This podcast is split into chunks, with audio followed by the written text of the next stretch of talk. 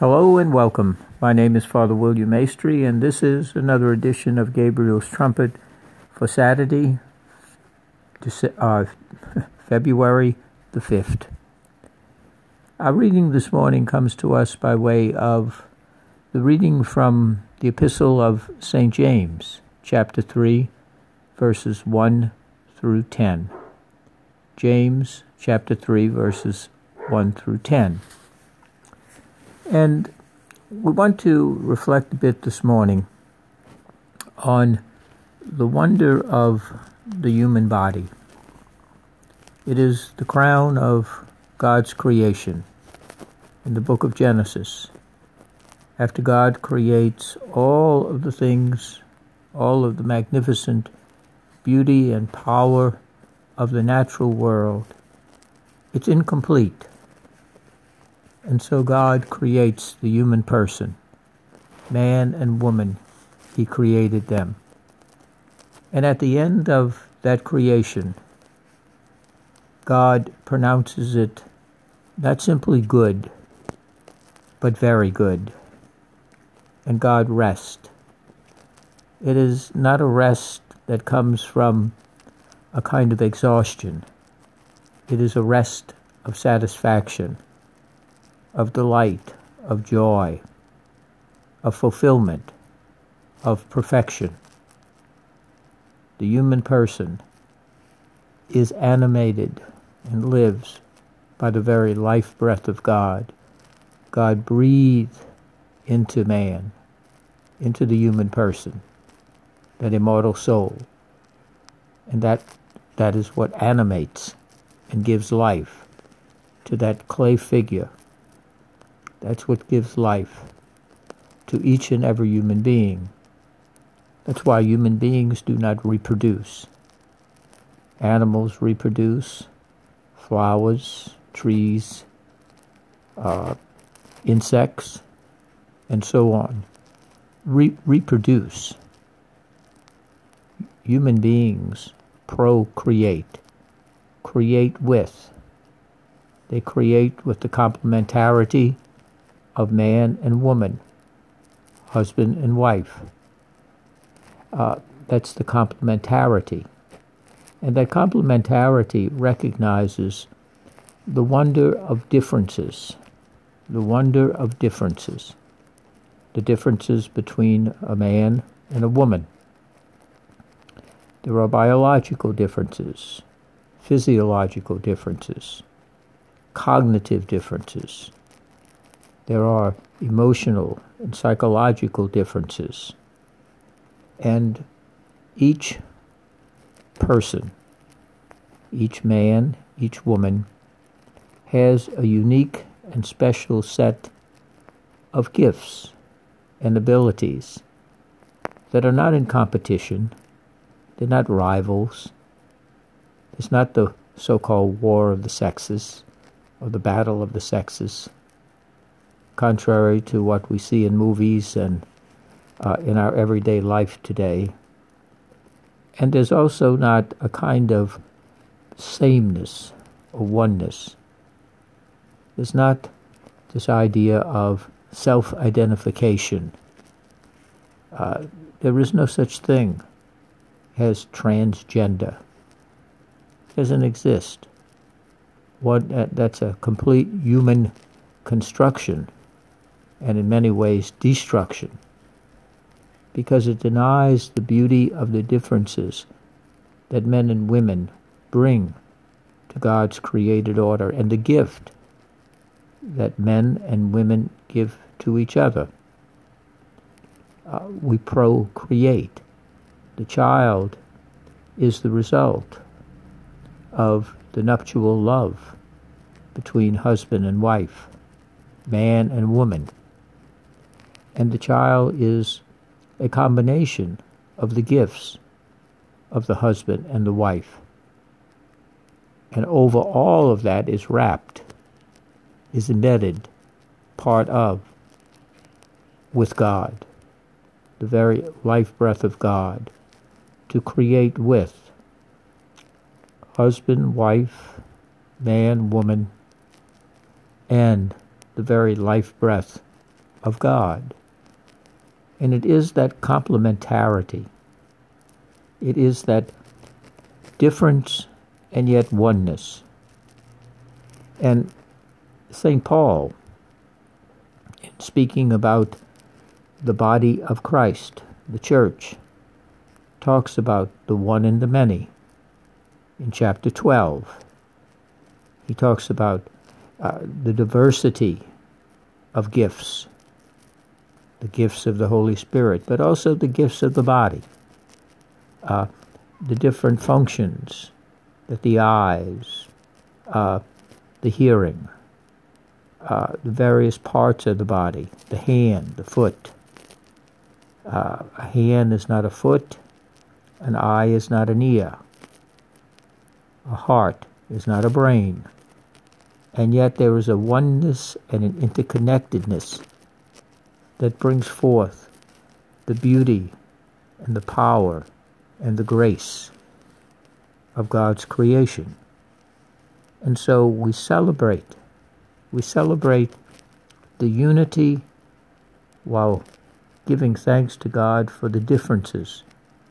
Because what is lacking in man is a gift from women to men.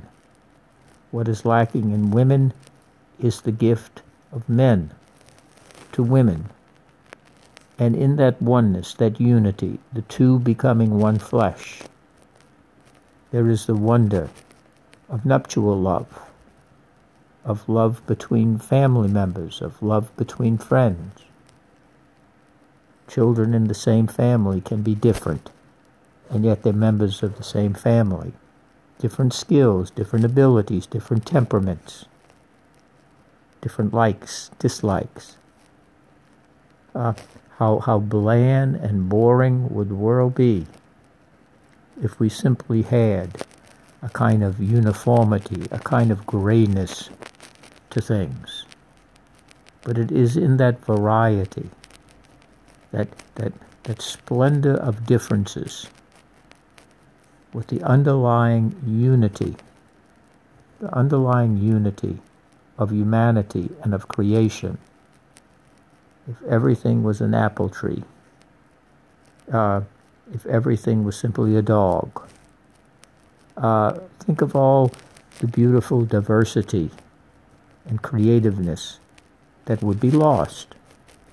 That would be lost. The Bible draws a great deal from the anatomy of the human person. Jesus does it extensively. The Bible does it throughout. And we've talked about that in recent weeks about the eyes and the ears, the heart, the mind, the hand. All of those things we've talked about. And the great faculties that God has blessed the human person with the ability to see and to hear, the ability of the brain, the human mind, the brain. It's, it's beyond it's beyond full comprehension. The more scientists delve into the mysterious gift of the brain, the more we come to know what we don't know. That's a source of great humility. It's also a great source of wonder and of blessing and praise to Almighty God. At the center of all this, of course, is the incarnation, isn't it? The Word becomes flesh. Jesus Christ, the Son of God, the second person of the Blessed Trinity, entered into human nature, into human history, to begin the fulfillment of the promise of the Savior. Of all forms that God could have taken, the infinite number of forms, the infinite number of ways that God could have brought about his fulfillment of salvation.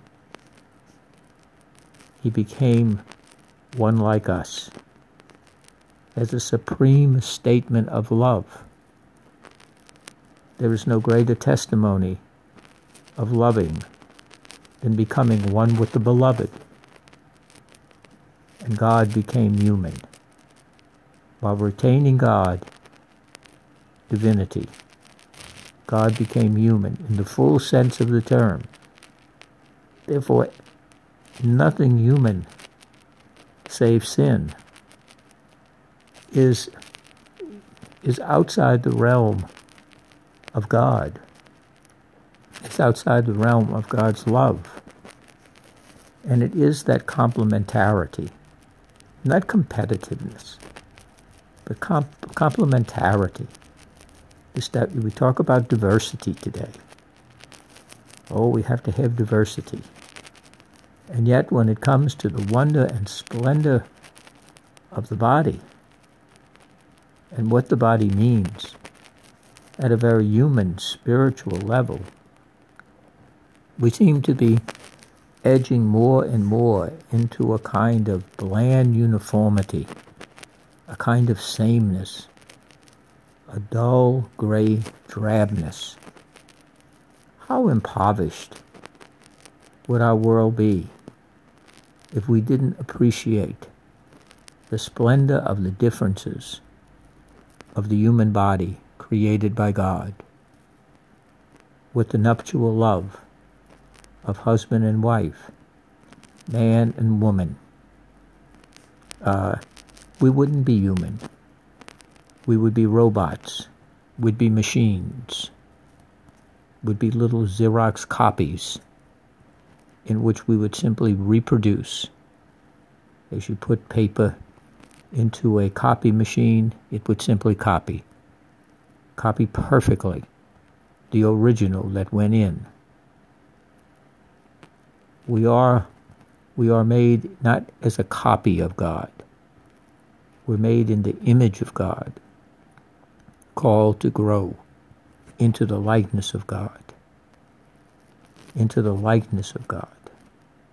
In our differences, in the tremendous variety and splendor and uniqueness that each individual is, and yet at the same time, glorious members of the one family and body of Christ, of Almighty God, in the Holy Spirit. Our body is a temple of the Holy Spirit. It's a tabernacle. It's where each day the Holy Spirit seeks to dwell. We can close the door, shut it out, but we are still made in the image and called to grow into the likeness of God. St. John Paul II wrote a magnificent book called The Theology of the Body, which is his weekly Wednesday homilies that the Pope gives at the public Mass at 12 o'clock offered at St. Peter's in the square, attended by thousands and thousands, pilgrims and natives. And out of those talks, which was a reflection on Genesis chapters 1 through 3, on the theology of the body and the meaning of the body. And today, that is so, so important for us to once again appreciate the splendor of God's creation and to celebrate, celebrate these differences between men and women, the giftedness of men and women, the giftedness of husbands and wives, the blessing of children, and the need for family, good, strong family life. Pardon me. And St. James will talk about and you can read that. An aspect of the body, certainly worth reflecting on. So today, let us let us reverence, not worship, pardon me, the human body. Let us celebrate and give glory and praise to Almighty God, who not only created us in our differences and in our oneness, but the Word became flesh and dwelt amongst us. The proof, the visible proof of how much God loves us and cares for us. God, God paid us the supreme compliment. The Word became flesh and dwelt amongst us. May each day we be those living tabernacles for the indwelling of the God whose very life breath gives us life every day. God bless you.